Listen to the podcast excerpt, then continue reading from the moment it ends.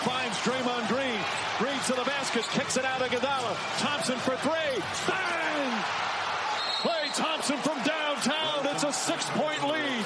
Timeout Rockets. A stunned Toyota Center crowd has watched a seven-point fourth quarter lead turn into a six. Yo, yo, yo, guys, what is up? And welcome back to another episode of the Game 6 Klay podcast. It's your boy Gotham. We're full house today with my boys, Matt and Chuck. Brothers, welcome back. How we doing? Chuck, welcome back. Uh, miss you on the last episode, brother, but glad to have the uh, the full squad um, as we kind of, you know, dive into these dubs, man. It's, it's the season's getting juicy. A lot of ups and downs, but before we get into it, brothers, how we living?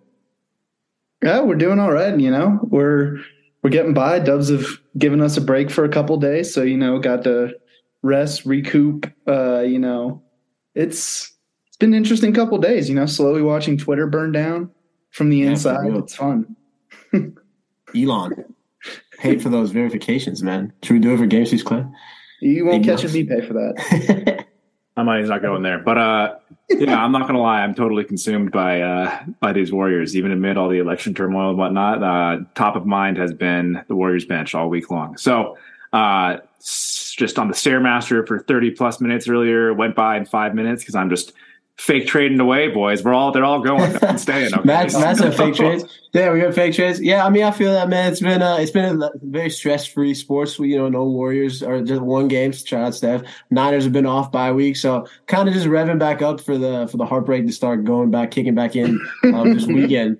Uh, but speaking of which, man, um, not, uh, Warriors coming off a uh, a dicey 116-113 win led by Steph Curry. Who else? Um, greatest player in Warriors history. We, I, just want to say we get to watch this dude every night just put up numbers. Like this is all time great shit that we're seeing from Steph. It's incredible he's doing this at 34, going to be 35. But the Warriors only eked out a three point win. Um, the same issues that we've been seeing, guys. It's the bench. The Stars left them a 12 point lead. They lost that. Another big run by Sacramento, and uh, you know they kind of they were they were down pretty much that entire game until the uh, down the stretch there when Steph kind of took over. Uh, but you know, going into this break, what what do you guys pan- your panic meter right now? 0 and 5 on the road trip. Um, dicey win at home coming off. You know, you thought that they'd respond better after that road trip. Same kind of problems are going on. Where's the panic meter at? 11 games in, four and seven, with um, you know, just games picking picking back up right now. Yeah, so if we're going one to ten, um, you know, first I want to just say quick note on that Steph Curry thing. Like, you know, we all know uh StatMuse tends to post some uh, things that make absolutely no sense or mean nothing. Um, but one they posted earlier I thought was pretty damn relevant. Uh can you guys guess the three players who are currently leading their team in points, rebounds, and assists? They all play in the West, by the way. Wait, say that again. The three players who are doing what? leading their team in points, rebounds, and assists. Steph, Luka, Jokic. Right off the bat, there you go. I was gonna say Brandon the- Ingram like a total clown, so I'm glad I didn't speak. Ah, nice. Hey, no, we we respect Brandon we Ingram, got we got NBA TV. Watching. but dude, is that not a perfect example of like? Can you think of three players that are leaned on more by their teams right now? It's Um, also it's funny because you know at some point in the year Steph's net rating is going to be just absurd, and fans are going to be like, "This guy is so good," but they're not going to realize how bad that is for the Warriors that his net rating's that good, and he already is like. Chuck, Chuck, top of your head, what is it? his net is like plus twenty five. Insane. Bananas. Yeah. That's Jokic last year, man, and it's not. That's not what it should be. He, But if Chuck- they had a better record, he would be the front runner for MVP right now. Like Steph Curry running away with the early season, just he's putting up 32, 7, and 6, and just shooting incredibly efficiently. He's a bad baby faced man, dude. But there's also a, a big man called Giannis in the East that I would not um, not want to trivialize Yeah, here. shout out But Giannis. Out Chuck, you were saying, man, uh, tell us more about our our guy, thirty. I mean, what else can you say at this point? Like he means more to this team than anything. And I think that's the one thing that I keep coming back to is you can really only panic so much like when you have 30 and when he's playing like this. When you have Draymond, who I think he's been a little down on his activity, like communicating, but he's still a defensive just nut job. Like the way he can map out the court. He's playmaking, I think, a lot better than he did last year. And I think that just gives you such a ceiling. So I think my panic meter right now is probably at about a three or a four because these are all very fixable problems that they have. Like, I think the things get, that give me pause are internal. It's not a question of talent or their ability to make moves because they have a lot of leeway to try to get things done if they need to. Um, but really, we've seen this sort of team hit rough stretches before, and everyone wants to sound the alarms. And there are some very real issues they have. But when you got Steph playing like he is, when you got Draymond playing like he is, when you got all that talent waiting in the wings, like something's going to click eventually. And the fact that they've come here you know, four and seven is not great, but we've all seen what's happened in the clutch time situations. You know, they're just kind of looking out of sync. Teams are hitting some really tough shots against them. Uh, you know, I I don't feel too worried about the current state of the Warriors right now. Uh, I think we've seen time and time again when 30 and 23 are out there and they're healthy and they're playing well, will be pretty good. Let's go, Chuck. What do you Yeah, feel? my- Chuck. my mind is is Play-Doh. Uh, I'm a baby. So uh, I'm not gonna lie. If you had asked me first, I would have said 10 on the panic meter, and I would have said uh, I would have said uh, this team right now, as constructed, is a play-in team. And you know what? I probably still believe that. Uh, I'm gonna stick with that one for now because I think this roster is not very good. Um, I think they have the pieces to move and moves to make, but there's a lot of holes defensively on that bench, and they need it's. And it's not to say if you toss this team in the playoffs literally right now, I think they have a good shot of doing a lot, making a lot of noise. But you got to get there first. And if they're committed to the plan that they've kind of laid out so far, I don't see how this team starts climbing way, way, way far above 500 like they need to to get out of that um, top six range.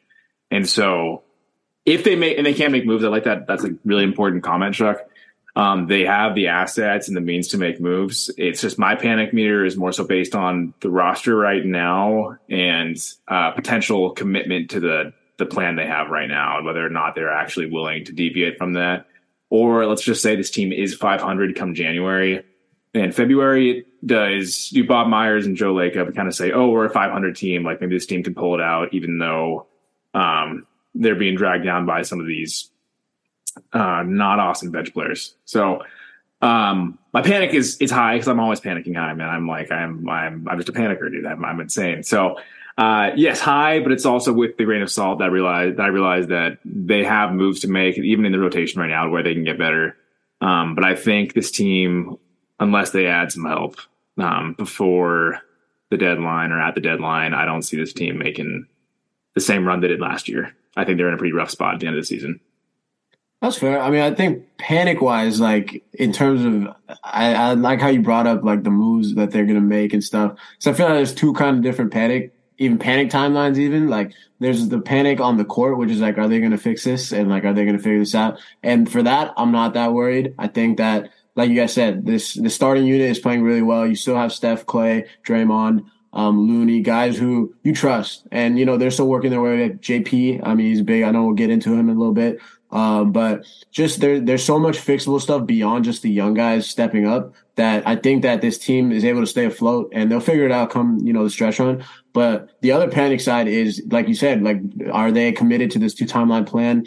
Obviously, they've got a lot of work with Wiseman. Um, I think he's just behind in where, um, they wanted him to be at year three coming in. Obviously, the injuries had a lot to do with it, but you know, that's just kind of where you're at right now with Wiseman. It's, it, he is a project and it's one of those sunk cost kind of things where it's like, I, I you know, we, we got to see what we got to see. And the time is, it, unfortunately, it's coming short because he does, he is an asset in terms of just trading, trading wise, contract situations, um, that tax implication. So it's, you can't hide from the problem that, you know, these young guys, Kuminga's got a little bit longer of a runway. I just think he's more physically ready. And uh, for him, it's just it seems like game reps. So you you believe that you know just seeing these guys develop, seeing what Jordan Poole was able to do last year, Moses Moody so far this year. I think that Kuminga can you know just in terms of just getting those reps, I'd like to see that. But you know it, it that that's where the my panic comes in is what where does this is this team gonna pivot to? Because you don't want to not maximize what Steph is doing right now. Because like we said at the beginning of the show, like Steph Curry is is an all time great, and you don't get that and ever. Like it's a once in a lifetime kind of thing. So for us as fans, and I, I feel like the team owes it to him to uh, for for the four championships he brought us. We got to give him the best chance to win it when in his prime.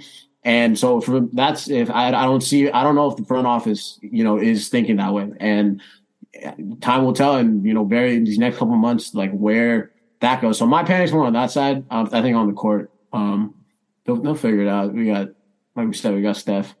Is this the most mad you guys have seen Steph like on a consistent basis ever? Yeah. Like he, I've never seen him as demonstrative on a basketball court, like towards his teammates as I have in the last couple weeks. With just like even Moody, who like we all agree is as far as just basketball smarts goes, like he's the most ready player to be out there right now for the young guys outside of the Poole, obviously. But um, Moody didn't clear out in a break one time, and Steph just lost his shit, dude. And it was like that. and you love to see often. that. Like that's that's what you want to see. Like you wouldn't in years past, especially like Steph. Like you even hear the guy like the like the like the vets talk about it. Like they had other vets there that kind of had their back, and they're kind of those guys now. Like you you are the greatest player on the court, but you also got to step up, like as that emotional guy that Draymond's been. Um, you know, you had Bogut do it back in the days.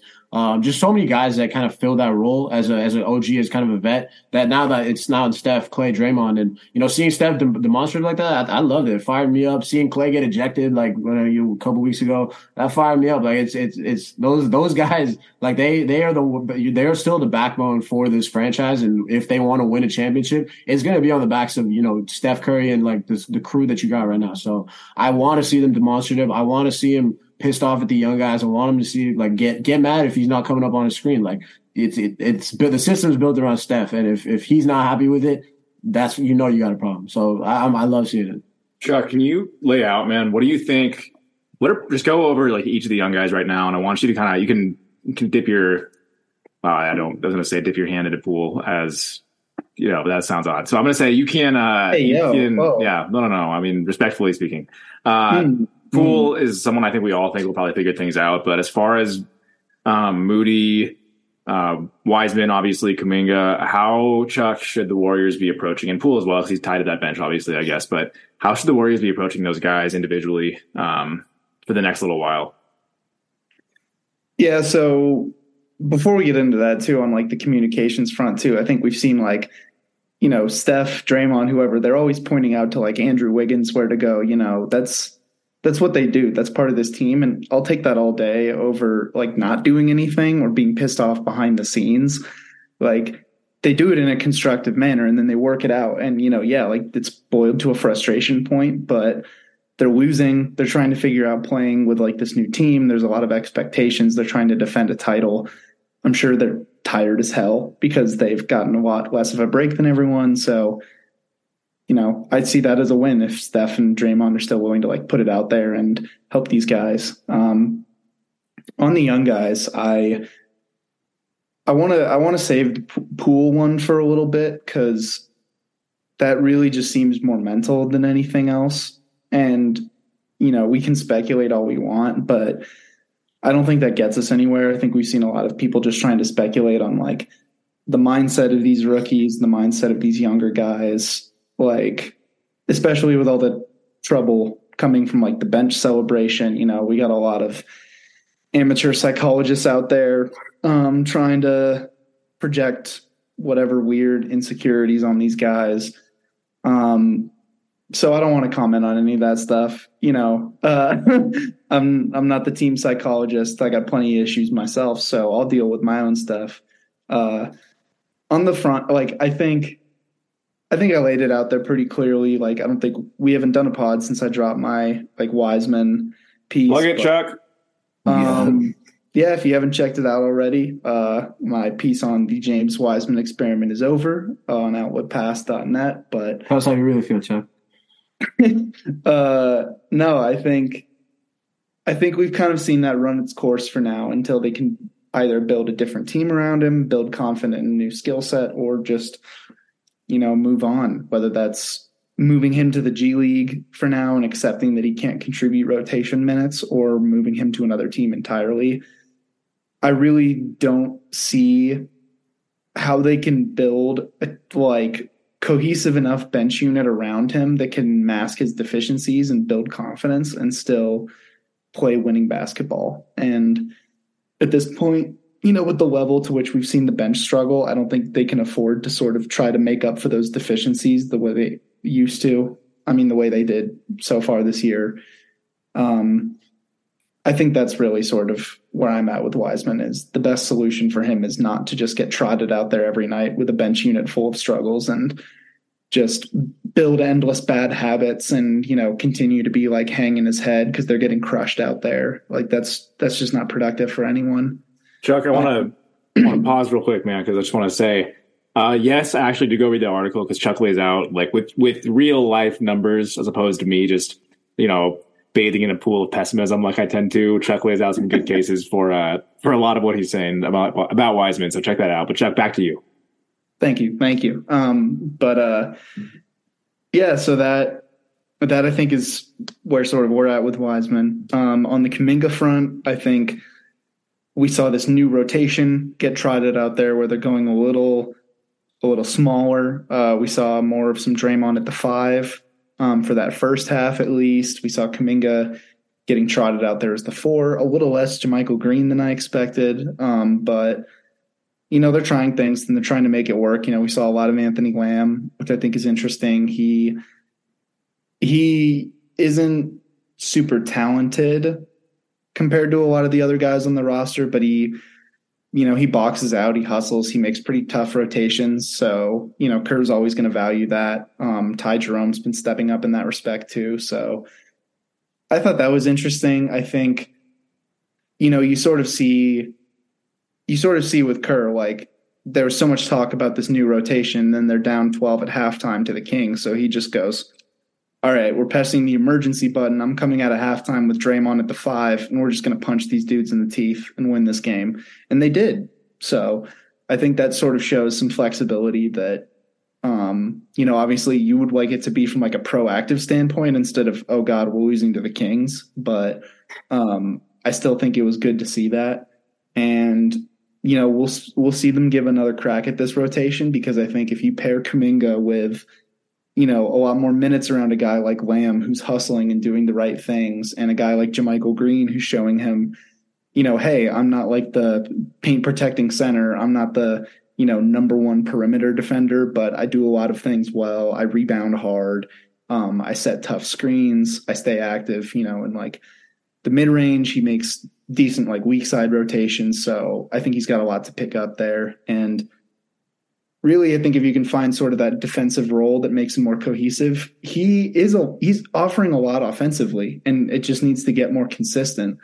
Because I think we saw last year, like the more and more he played, the less of repetitive issues we saw of like missing spots of where to be or missing timing in plays, which as we've seen are so reliant on timing. And if one guy screws it up, it's not going to work um, catching the ball. You know, like last year, it was such an issue early on, and then he just got so much better. He wasn't dribbling it off his foot on every other drive. So I think they just got to really keep hammering that home. You know, make him a screener, make him a roller, run him on that empty side stuff where he can just like roll to the basket and make clean decisions. You know, either dunk it on someone's head or pass it out to a shooter. Um, but I think that's sort of the move going forward for Kuminga is just let him get in there consistently and let him work through some of these things because you know, I think was whereas we've seen the Wiseman thing run its course, I think there's a real chance that Kuminga could add a lot to this team down the stretch because they don't really have a game breaking athlete like him. No, you can uh, really see with Kuminga like a lot of what he brings, and you don't notice the the faults in his game. Like you could make a lot of people could and probably have made the same you know, plus minus argument for Kuminga as they they were for Wiseman when Wiseman was playing. Kuminga's plus minus so far is really bad. His net rating's horrible.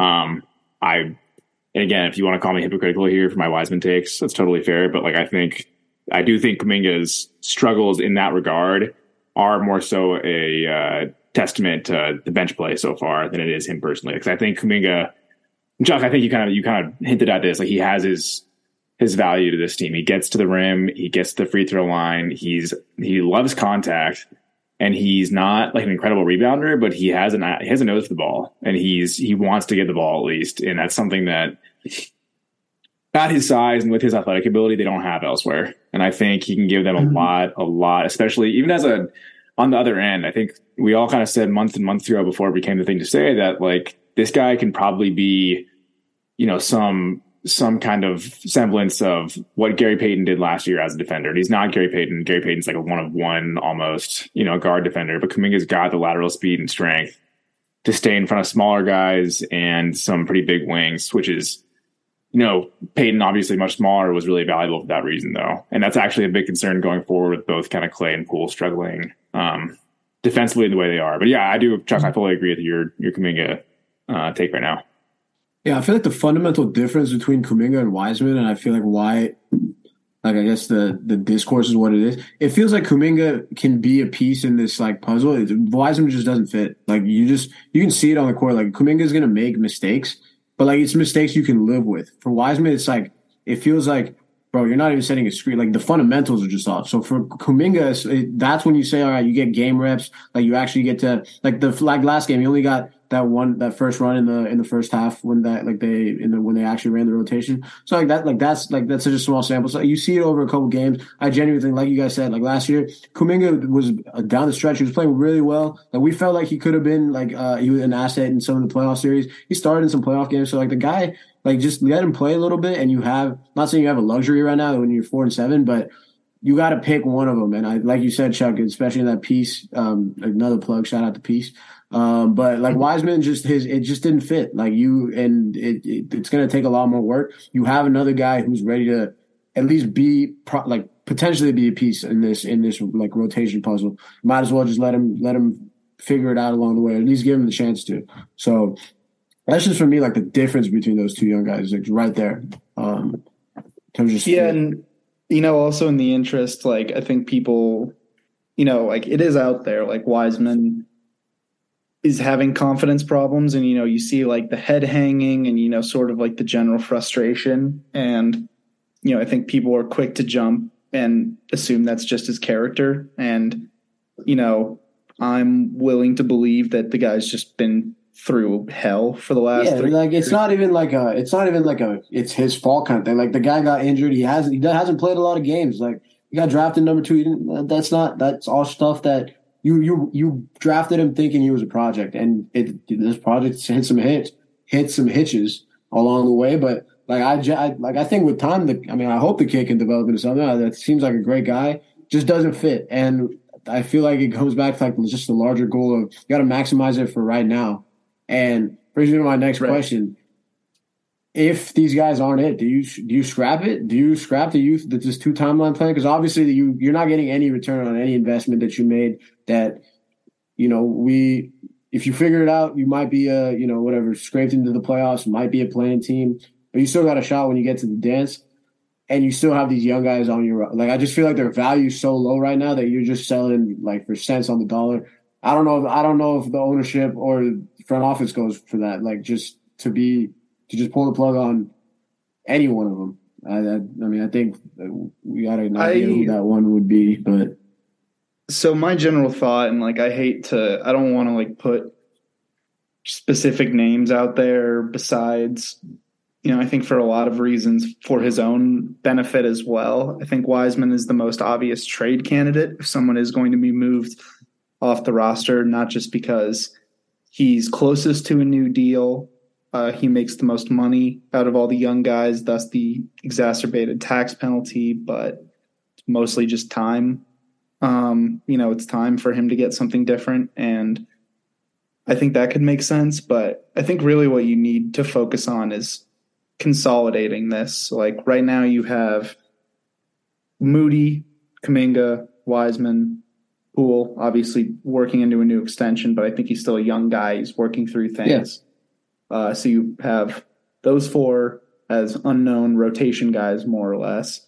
And then you still have roster spots going to Patrick Baldwin and Rollins. And, you know, I've, I don't need to say anything more else about Wiseman, but I think for the other five, those, those guys all have a very good case of being in the league, of getting rotation spots soon, but there's five of them.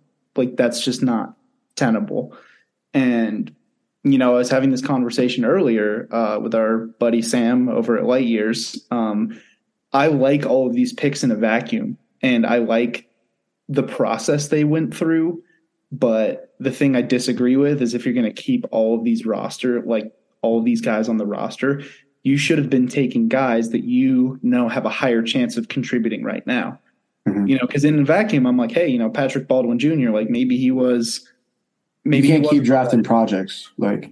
Yeah, no, they keep they keep going for the long shot, and they've gone to it multiple times, and realistically, Poole is the only one who's paid off in like a short term sense. You know, it's too early to call it on like these other guys, but they're not there yet. Like Poole is the only one who's really arrived and sort of made like a positive difference. And even then he's regressed a little bit this year. So to me, it's about consolidation. Like you need to look at take a hard look at this and say, look, re- like we can probably only hold on to like two or three of these guys long term, and Poole was one of them.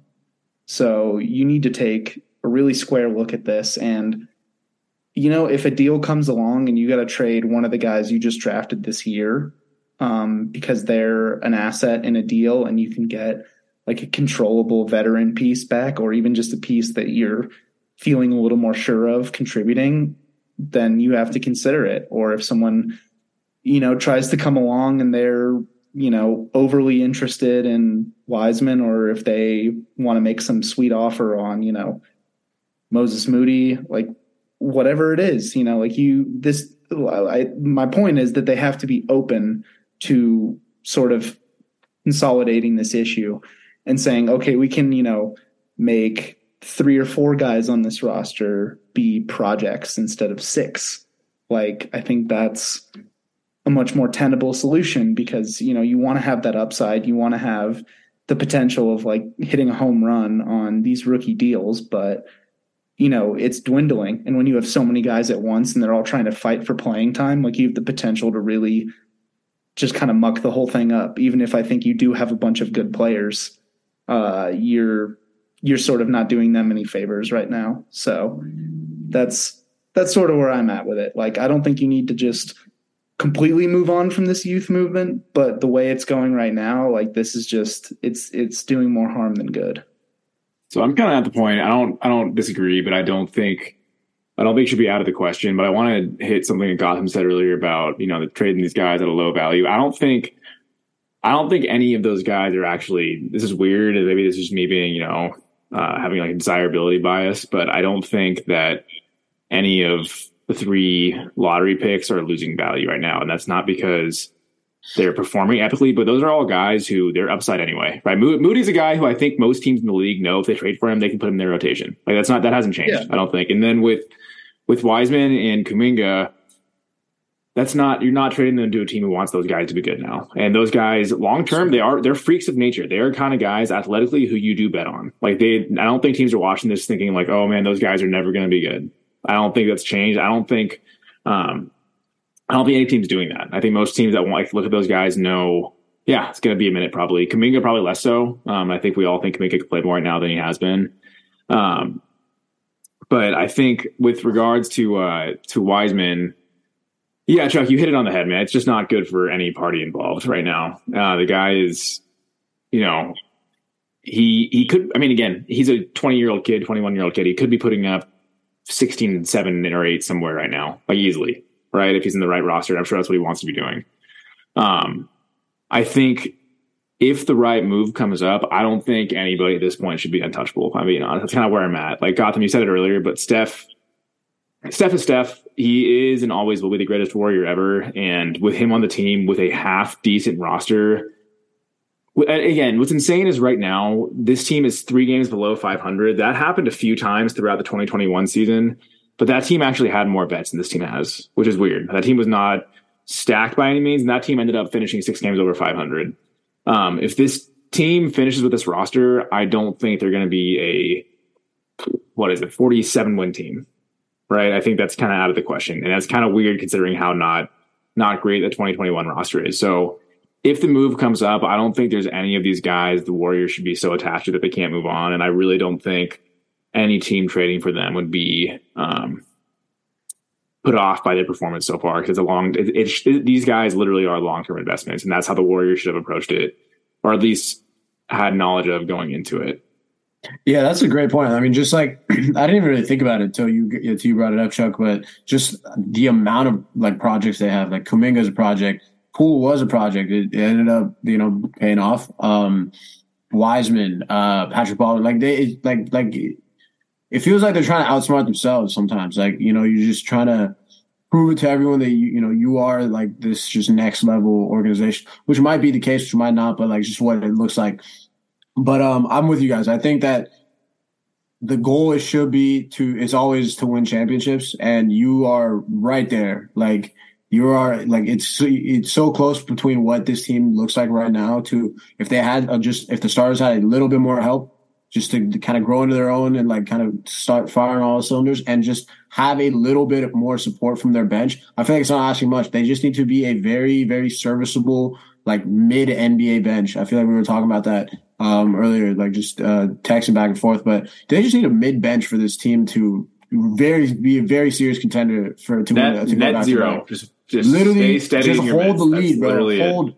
Can you can you come in and not be a negative impact on the team? Which I feel like should be the goal of any bench, you know, in, in the league. And I think that is. So for the fact has as bad as his team's, like the bench has been, and, you know, stars have some stuff to clean up as well, but you're seeing the problem just at just defense, fouling, and uh, just these bench guys just are not up to speed. I think DiVincenzo comes back, and I think that that's going to be a solid um, kind of stabilizer. Just have another guy let JP kind of get back into his uh, just you know go get a bucket kind of kind of get mindset. But so I think DiVincenzo helps out a lot just coming back, um, being that floor general. But again, like like you said, none of these guys are off limits. You are so close to having a like just being able to con- confidently say you can you can win and.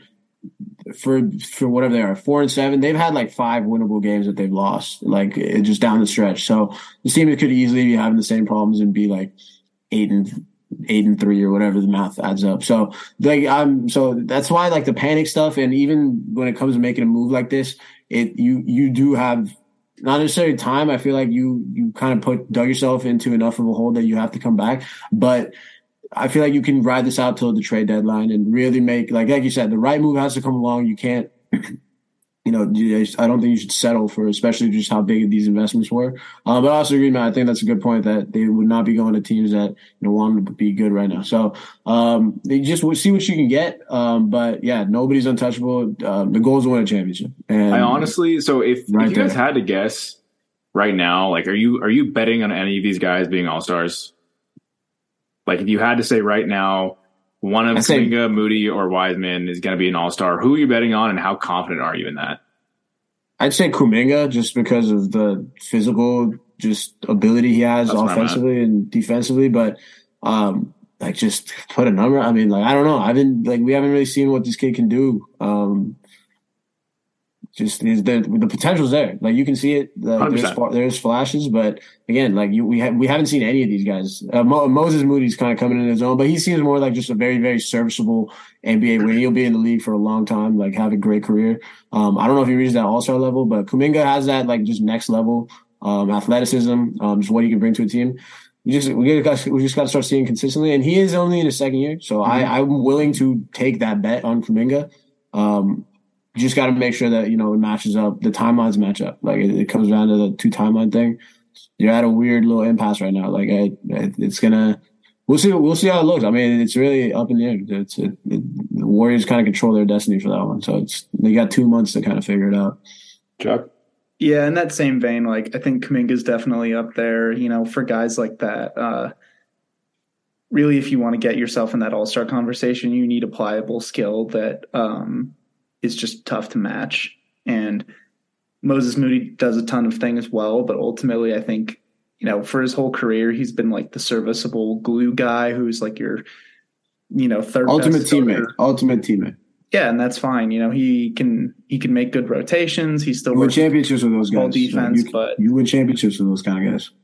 Yeah, and you know whether that is an all star in there, who knows? Uh, I think Kuminga has that upside as well. I think, you know, even a guy like Patrick Baldwin Jr., like if you're six foot 10 and you can shoot the lights out, like look at like Michael Porter Jr. playing at the level he's playing. He literally can only shoot threes. He has no other things he does.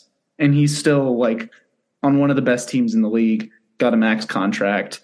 And, you know, that's that's kind of like what you're playing with. It's just like, all right, well, you know, he's six foot ten, he moves like that, and he hits forty five percent of his threes. So, what the hell? Like, um, yeah. So I I think he's a guy who has that kind of sneaky upside. Obviously, we haven't gotten to see much of him, but you know, again, this is all theoretical. Like, mm-hmm.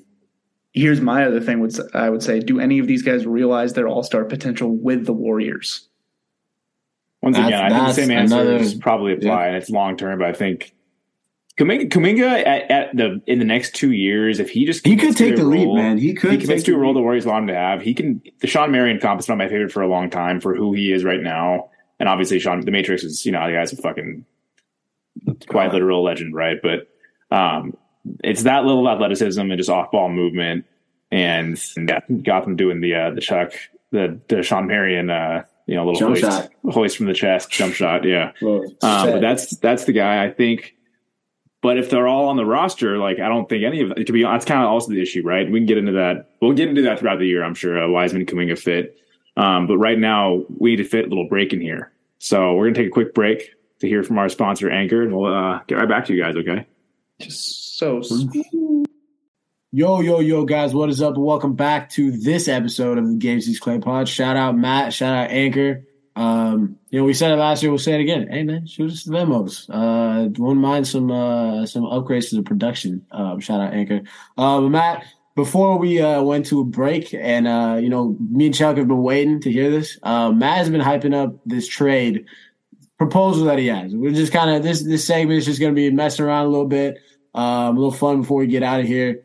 Um, some trades. We were talking about it a little earlier before uh, before the break. Um, young guys, do we trade them? What's going to happen?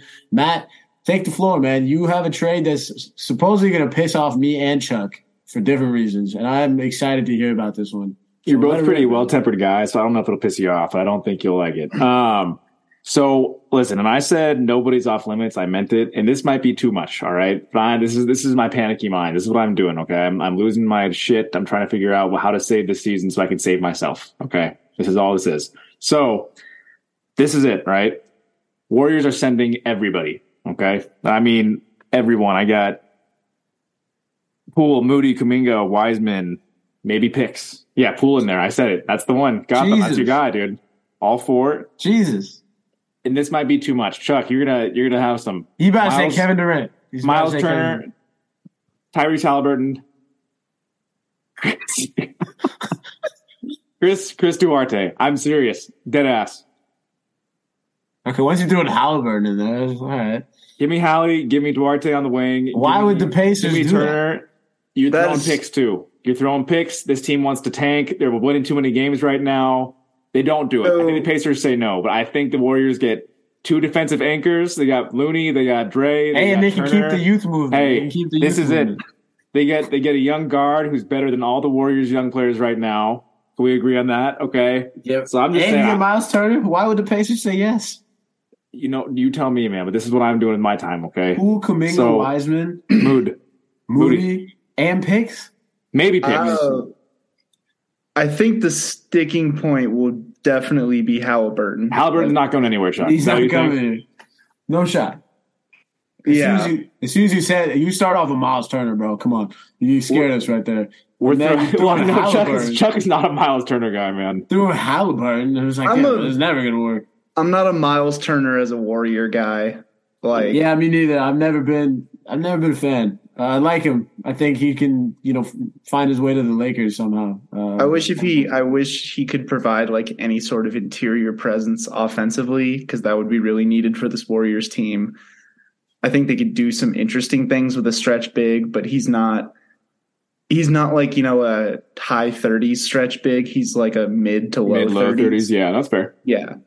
So um, my thought here though is just you getting you're you're strengthening your defense off the bench. If you keep let's say you start Turner you throw Looney in the bench. You get a better wing oh, than they have on, right man. now. No, I'm no, no. I'm not saying throw. To be clear, I'm going to gently put Looney on the bench, okay, and he's going to be okay. All right. Got one trade. Um, he's just shoving everyone aside, man. I'm just trying to think long term, short term. What my management be cool with, and what's given this team. You still got you got Haliburton, DiVincenzo, Duarte. Uh, you got Loon Dog anchoring that line. All right. Whoever else you toss in there, I don't know. I'm just tell tell me off, guys. I'm fully expecting this. I did this, and it was it was it was. Uh, I, look, I I, I money think the, worked. The I just I fixes couldn't help that you, myself. the fixes you're trying to go for are like the right fixes. I just don't see that. I mean, the, I don't see him pulling the plug on it. Like the entire youth movement. You tell me you're throwing Poole in there Poole too? included. I don't. Well, I don't know. I don't even know. Okay, don't what know if Jordan let's Poole say Poole's not going block. out? Let's say Poole's not going he's- out, and you're Especially with that contract, picks. bro. He's he's going from four to twenty five. oh, it works. It works, man. It was uh, I, Indiana's. I trust you. I trust I you. promise, man. That's why I was like, That's- well, I got to okay, so that's the other thing too. Is like Poole is Poole has the poison pill.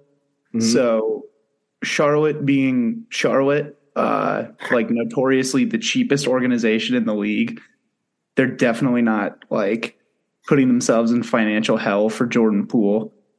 Indiana. Um, I mean Indiana, yeah. Sorry, good, Uh, good. Just want to make sure I Solid didn't. too.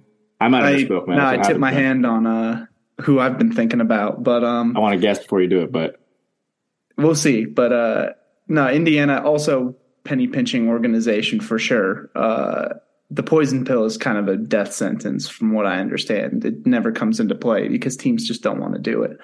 Um, but I think I think there's a like as I do have issues with the um like with the fit with Miles, but I think there's a deal to be had there, especially since the Lakers are just kind of negotiating against themselves right now. You know, the Pacers can kind of just set the price and say, Mm.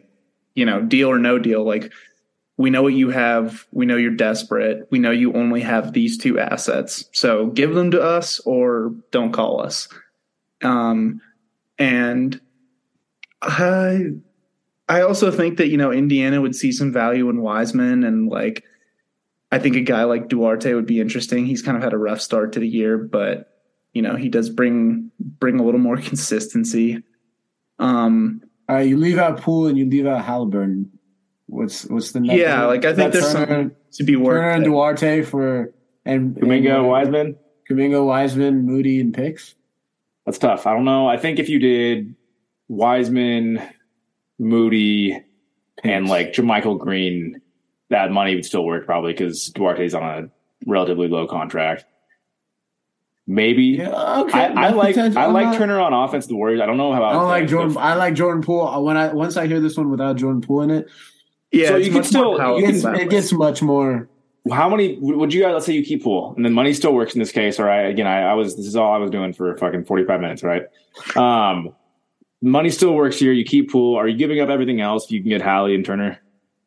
I, you're not gonna get Haliburton, bro. You don't think he's going, man? It's no impossible. shot. No, For, not at for all. Wiseman, Poole, Thanks, guys, for or talking about it. Wiseman, Okay. Kuminga, and He's a bona fide star. he's a star, man. You, it's got to be Jordan Can- Poole for how. can I dream? You could, you could try, man. I mean, trade machine and I'll all. let you dream away. You can dream away. I just, you know, when they say, you know, dreams to do come true, that one's not, my brother. That one is, that's like. a I needed this, guys. No, it's good. It's good. You know, I, I love it, but um, it's not happening. Um, but I, without without Poole in there, I'm I I don't.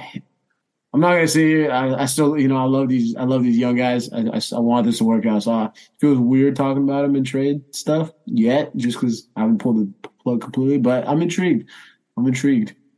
I'm gonna be totally committed next week. By the way, like, give, me- give me six days. I'm down, six I'm down, days I'm and twenty down. We good, got- 20 we got, minutes. like, and I'm, I'm gonna call him Warriors games before untouchable. Then just give me. Yeah. He's gonna have four points in like fifty seconds. might be, yeah, I'm gonna by think then, he's, who knows? Might be ready. he's 13, Kawhi. 14. So just be can prepared I, for that. uh, Chuck, go go. can I throw a much less uh, upsetting trade your way? yes, yes, yes. upsetting to all parties involved, including the Indiana Pacers. Um, no offense, Matt. I love No, no, no, no, no, dude. No, I love it. Dude. This, is- this is what we But- need. Um, so I think, you know, in the interest of consolidation, what you also have to do is you got to play around with that. The, I think they want to keep the 15th roster spot open because they're probably going to end up signing one of those two way guys uh, to sort of a, you know, standard deal rest of the year. I think one of them probably gets that look or they want to stay around for the buyout pool, whatever it may be. Um, but I got a little two for two here uh, James Wiseman and Ryan Rollins going Yes. to the Charlotte Hornets Yes, uh, for let's see, Mason Plumlee. That's the Plumlee I'm looking at, oh. and Terry Rozier. I mean, not Terry Rozier. Sorry, uh, Dennis Smith Jr. Oh, I was trying to say, but you got Terry Rozier there. Jesus, nah, Terry's way too much money. But dude, yeah, Dennis, like, like, they hit it out of the park with that signing. He's been kicking ass since Lamelo's not out there. Wiseman and Rollins. Wiseman and Rollins for Plumlee and Dennis. So the reason I say that too is because like the money works pretty similarly. They'd actually end up saving money on the deal, which which is huge actually. Yeah, Joe Lacob will love that. Uh, that the savings will be exponential. I don't just want to point like out that Turner is also expiring.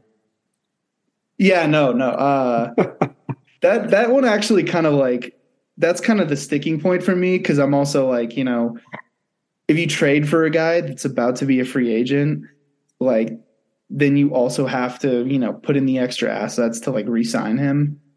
And you know, I love like I would I would love if Turner had like 3 years of control, you know. But with a guy like Mason Plumlee, I'm like, eh, you know, you're not too worried mm-hmm. about getting the next year of Mason Plumlee too. Like it'd be nice if Dennis Smith Jr. had a longer contract, but he definitely shouldn't be on a minimum right now. So like you got to kind of take that as a steal. Uh, I, I, yeah, I don't, I like that trade. Yeah, Wiseman, Rollins, him. So, I may have showed my cards by thinking you can include Wiseman in a Haliburton deal just now. Uh, but, but, uh, I just Why's been so hard in that regard. Like, the, like his trade value is so weird because he's not, he's just straight up not good right now. Does that feel like selling low to you on Wiseman, taking a Plumlee? Yeah, and, that was my sticking point with it, bro. That was my sticking point. I don't know if that is you drafted this. I like play side to side, like fit whatever. You drafted this guy number two overall. You, I feel like you can't just settle for like Plumlee. Like no disrespect. yeah, to, I, yeah, yeah, no, no disrespect. Like I'm not saying I'm not saying he won't help out the team. I'm not saying there's just some just optics wise, I don't know. It just sounds wrong. Like it just like Chuck. I love the trade. Don't get me wrong. It just sounds like just like you. You're you're just admitting that you just shit the bed, and I just don't think that Joe Lacob has that in him. Like to I, be like, I wish they just, would. just straight up be like, I I do too. I think that it, he should, but like yeah, I, I have seen a lot of stuff for for uh wasn't it Jakob Poeltl? Poeltl? Poeltl? R sound, yeah. Poeltl? Um, I like him, man. And I know he's not a Plumlee. He might be like in that category. I like him, man. It was like Wiseman and like a pick. The thing with Poeltl, I love that trade. I just think he's overqualified for what you'd be trading for in a backup also, big on the Warriors. Yeah. He's good. He's really good. He's like a really good basketball player. And I That's, think yeah, like I remember him like just just was he in Toronto too? Yeah. He was yeah. part of the uh part of the one sided yeah, Kawhi okay. deal. Yeah, man. Yeah, yeah. Um, like, yeah, I don't know. Like, it's just for Wiseman, it that's kind of the thing. It's like you want to sell to get talent back, but there's also an optics thing where he was the number two pick. You you took him in the draft with Haliburton, with um, uh, was it who's the other guy? Um, Lamelo. Shit, that was yeah. Like Lamelo was in that draft. the so names like, go on and on, man. There's a lot of there's a lot of names. Yeah, yes. Haliburton. Um, My God, don't. There's a lot of names in that draft that you passed on. Was Isaac Okoro that draft too? Yep. Okoro, Vassell. Uh, that's, yeah, that's right. Like there's there's some good Kongwu, like yeah. a Kongwu, yeah. There's some like there's some players that could help uh, could be helping out this team right now. So yeah, I mean, I don't. Yeah. It's not even the optics for me. I mean, again, I think I, I don't, Chuck. I don't think they can silly trade at all. I just it's hard for me to figure out what Wiseman's actually worth and what he'll yeah, be worth. But like that's the thing. Way. But getting like, two rotation players is like that's that's exactly those are two guys who objectively the Warriors snag either the, or they, combination of those two. They're playing twenty minutes tomorrow, right? But like that's my thing with this entire like trading like a like a Wiseman or even less of a I feel like the, the like the front office has so much in invested into Wiseman and just like they're like that's Joe Lacob's guy um, in terms of just like a pick. I don't like. I feel like if you're going, if they are going to trade him, um, it's gonna be like optics is gonna be part of that. Like I, I don't think that it's something that is not going to be a part of the deal. Yeah, I think that's totally fair. Um, there are more. there are more trades. Uh, Sam Esfandiari brought this up today, and it was funny. I was actually thinking, or maybe it was yesterday, but I was actually thinking about it. You just go hop on basketball reference, basketball reference, Uh, basketball reference, and you see a bunch of players, player salaries, whatnot. Uh, a guy that stood out to me was Caruso. Um, that's assuming, and I don't think it's unlikely that the Bulls eventually just kind of combust. I mean, they're not a deep team right now. Obviously, Lonzo's knees um, been a pretty persistent issue. So there's a world of this team by the trade deadline decides, you know, this is not working out. And I think you, you couldn't really pick a better player to play next to Poole in the second unit than Alex Caruso right now, I don't think. And if that's a guy who comes up, what are your guys' thoughts there as a potential option? I like Caruso. I think I, great. I think he'd bring a lot, obviously. Like he's such a versatile he's such a versatile guy you can throw around because like not only can he play make and he can connect and make shots, but like the point of attack defense is great. He really hits the glass and you know, for this Warriors team, like it sounds backwards to add another guard to help this, but like Steph Curry is their best rebounder right now on like a per game basis. And obviously, you know, like per minute wise in terms of total skill, like Kevon Looney is the best rebounder, but still, like this is a team that needs guys who can secure possessions, who know like where to pick their spots, who can get on a body and, you know, get physical down there. So that would be that would be a huge addition. Um I I don't know how that fits in with what they're doing with Poole and what they're doing with DiVincenzo, but um yeah, there's some uh, duplication there of skill set for sure with uh, DiVincenzo and uh, Caruso. There is, but um, you know, I Might think you can, the sort deal. Of, you can sort of find ways around that. I think. Uh, I think trade them in that deal. Yeah, yeah, that's true. uh, and you know, I think that would be Donte hasn't really gotten a fair shake, but you know, Caruso is Caruso. Um, I think there are interesting deals out there. Like I think and this conversation is, I feel like, because this is not going to be like a just on a whim, like on a, like a Wednesday, James Wiseman is going to be traded. Like, I think if there's a move, it's going to be like at the deadline. So we're going to have like a lot of these like just trade discussions and players that come up. Like, uh, I think it's it's going to be a it's going to be a whirlwind of a you know two what is it February is the deadline like two two three months.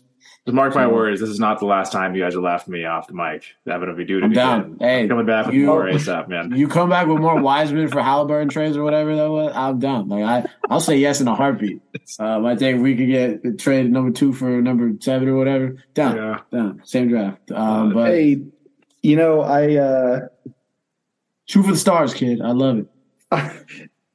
I think, man, like. Uh we I, I gave a lot of crap on like I Isaac Okoro was one of the guys I wanted to, and you brought him up earlier, and I want to confirm before we we saw it. Uh, Isaac Okoro is currently uh, the worst offensive player in the league really? according to according to Raptor ratings. hey, fit right in, man. At least offensively, we get higher struggles. Defensively, if he brings that, we're good. We're good. We can. There's some absurd number from him last year where it was like no player was given more space on corner threes and converted. just kept bringing him. Oh, dude, I gotta, no I gotta find it for you somewhere. Yeah, it's a, it's a wild stat. He would have. Maybe like, I should have brought him up as uh, as the draft class comparison, but you never um, know, man.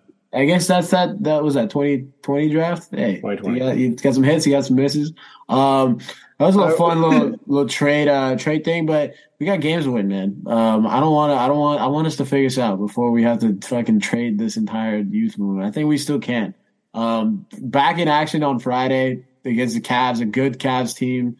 Um, and then they got kind of a, like you said, a funky little trip coming up. They got Sacramento, um, Houston, San Antonio, or not Houston, San Antonio, Phoenix, uh, the Knicks. Like they got they got some games that you think they should win. Um, like at least in years past, if you were playing these teams, you'd you like. I honestly think they should win most of those games just off the bat. I I am. That's why I'm cautiously kind of framing this, but like what what's going to happen these next few games, man? Starting with this Cavs game on Friday, I feel like it's for the first time in maybe 20, I mean, I guess 2021. Like it was kind of a toss up. You didn't know what team you were going to get. Um, each night you knew Steph was going to ball out. You knew, but there's a lot of holes and questions that this team has to answer. They've had a week off.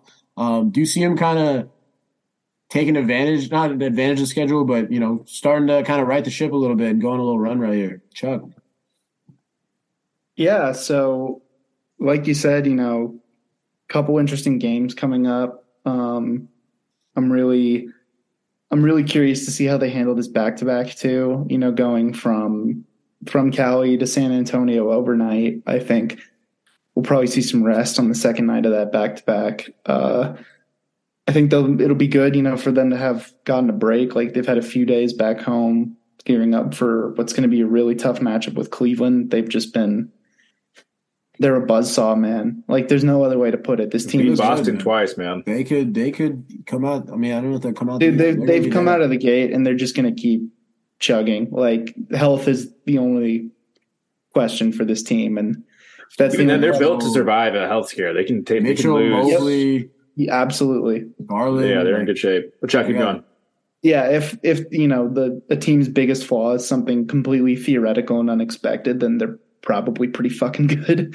Um, but uh, that's going to be tough. You know, they got Sacramento, they got San Antonio. Um, then tough one at Phoenix too. I think looking over these next four, I think they probably they probably surprise. I think they might even win this Cleveland game. You know, I think they're going to come out really motivated.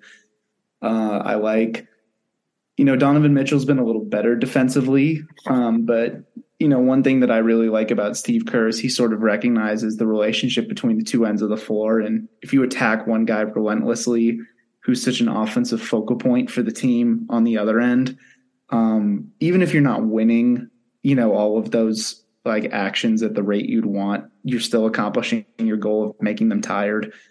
Uh, so they're going to run Donovan around a lot. They're going to try to put pressure on Darius Garland because uh, you know, it's a dynamic scoring backcourt. It is not a dynamic defending backcourt. Uh, so I think they're going to need Klay to step up. But I feel like a win's coming there. Um, and at the same time, I also feel like they, it feels like they're going to frustratingly drop one of those games in the back to back. Um, So that that's kind of how I look at it right now. I think over those next three, probably like you know, a tight little two and one record. Uh, you know, nothing to brag about, but uh, I think solid win in Cleveland, and then maybe a bit of a frustrating, uh, you know, resting loss to San Antonio. Chuck, Gotham passed you to optimism, man. Cleveland When winning against Cleveland tomorrow. I love it, dude. Um, I kind of think I think they'll be competitive tomorrow at the very least. Um, I think, like you said, his team has a fire under its ass right now, and they should. And I think we're going to see a shorter rotation. Uh, and I think we're going to see guys who are maybe have not gotten a lot of playing time motivated to get more. And Kuminga and Moody mostly, so I think they'll be on their their best behavior. Um, getting DiVincenzo back is also going to be huge, just for hopefully just guiding that bench a little bit, providing some stability. After that, though, the next few aren't they're not really brutal though. Sacramento again, I don't think the Warriors lose that game. And just as a reminder, like the Warriors almost beat the Pelicans without their guys, and I think um, you know San Antonio on Mondays they're not they're not the Pelicans, and I think they could be a competitive game, and I, I wouldn't be surprised they walk out of that one. Um, and then Phoenix, I think Chris Paul's out right now, and Cam Johnson obviously tore his knee, so that's a short-handed team. So uh, I think three and one is possible. But this team also just lost to Detroit, Charlotte, and uh, you know who was that? Who else in the last few weeks? So Orlando. Um, Orlando, thank you, Gotham. Yes, they just lost to three to three probably bottom five teams in the league over the span of six days. So you never know, but I think three and one um, seems reasonable over the next four. I can't imagine this this squad going four zero oh at any point right now. Seems like about as likely as a deal for uh, Miles Turner and Tyrese Haliburton, apparently. So, so uh, that's where I'm at. I think I'm at three and one right now. Yeah, I mean, I I'm I all like I said, you guys said it, man. Optimism is my thing. I like I like being optimistic about the world. I don't know if I can even do like a, a series of games prediction right now. I'm gonna just stick with the Cavs game for now. I think that they can come out and win this one. Um, but there's I am not gonna lie, I have, there's no confidence in me that they're gonna figure this out consistency wise anytime soon. Um, so I, I want to say you know they go on a you know two and two, three and one kind of thing, but um, just take it game by game, man. Like you are you are still very much in the in the kind of just in in the thicket of getting out of this hole you're still in. Like they're just this they beat the Kings, man. They you, you still have a lot of stuff to improve on. Your schedule, your record is what it is to four and seven. So I just want to see them get back to 500, get get some games under their cushion. Um, you know, kind of just as they approach this month of November. Um, but I'll say that they start off well. I mean, I think a week off and uh, I think the Cavs have lost a couple as well. um, coming into this one. So lots of Detroit the other day, I think. Yeah, some uh, some yeah. Uh, battle of the teams that the Pistons are better than, I guess. But um, no, I think they can if they can bounce back well against the Cavs, they'll just kind of reignite this team. I think that Kings game started it just with Steph putting the team on his back. Hopefully, you get better, like just a team performance, um, especially from that bench unit. Like you guys said, DiVincenzo comes back, and so if they can win that Cavs game against a good team, that just gives them confidence, and then they can, you know, seriously spark a run.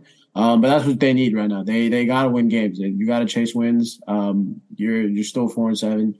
Um, Steph Curry, as great as he is, and as much as he might be able to still do this, um, you can't keep winning games with him playing 38 minutes and dropping 47 each night. Like it's just not sustainable. Um, so I just want to see a good, good, good team win on Friday after a week off. But um, I think they got it in them. Um, I think that you know the rotation is what it is. We'll see what happens, but um, it's it's Operation Right the Shit. That's that's uh, we're in the middle of that, but um, I think they got this one. I quote World B. Free, man. He said, "The ship be sinking." So that's where I'm at. It do be, it do be sinking, but it do be saved sometimes. Shout out the Coast Guard, um, homies. Um, but other than that, guys, uh, thank you so much for listening to this episode of the Games He's Clay podcast or watching it if you see this on YouTube. Um, leave us some comments, subscribe, um, like posting this shit on YouTube, and the quality's pretty good. Kind of looks like we're in a dip position at the end. I was telling these guys before. And um, yeah, other than that, any uh, any shout outs, Matt, Chuck, before we get on out of here? Well, if you haven't already, check out my uh, piece on James Wiseman uh, about how that has uh, not quite panned out uh, at outwillpass.net. You can check it out or on my Twitter at Claytheist11. Um, yeah, beyond that, you know, going to keep just posting until the thing falls apart. Love, it. Love it. Keep them coming, Chuck. That was a Chuck's great. talking about both Twitter and the Warriors right now. It, just the world nailed it right on the head, baby. yeah, I'm uh gift game really diving in deep into the gift game. Uh, so if you have a chance oh to hit the heart button or the square little arrows button, uh, when you see something that makes you chuckle, please do so.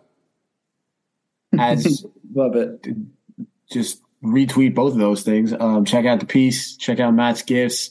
Um, nothing else, man. From here, just keep following. Keep following Games He's Clay. Um, actually just please uh, subscribe to the YouTube.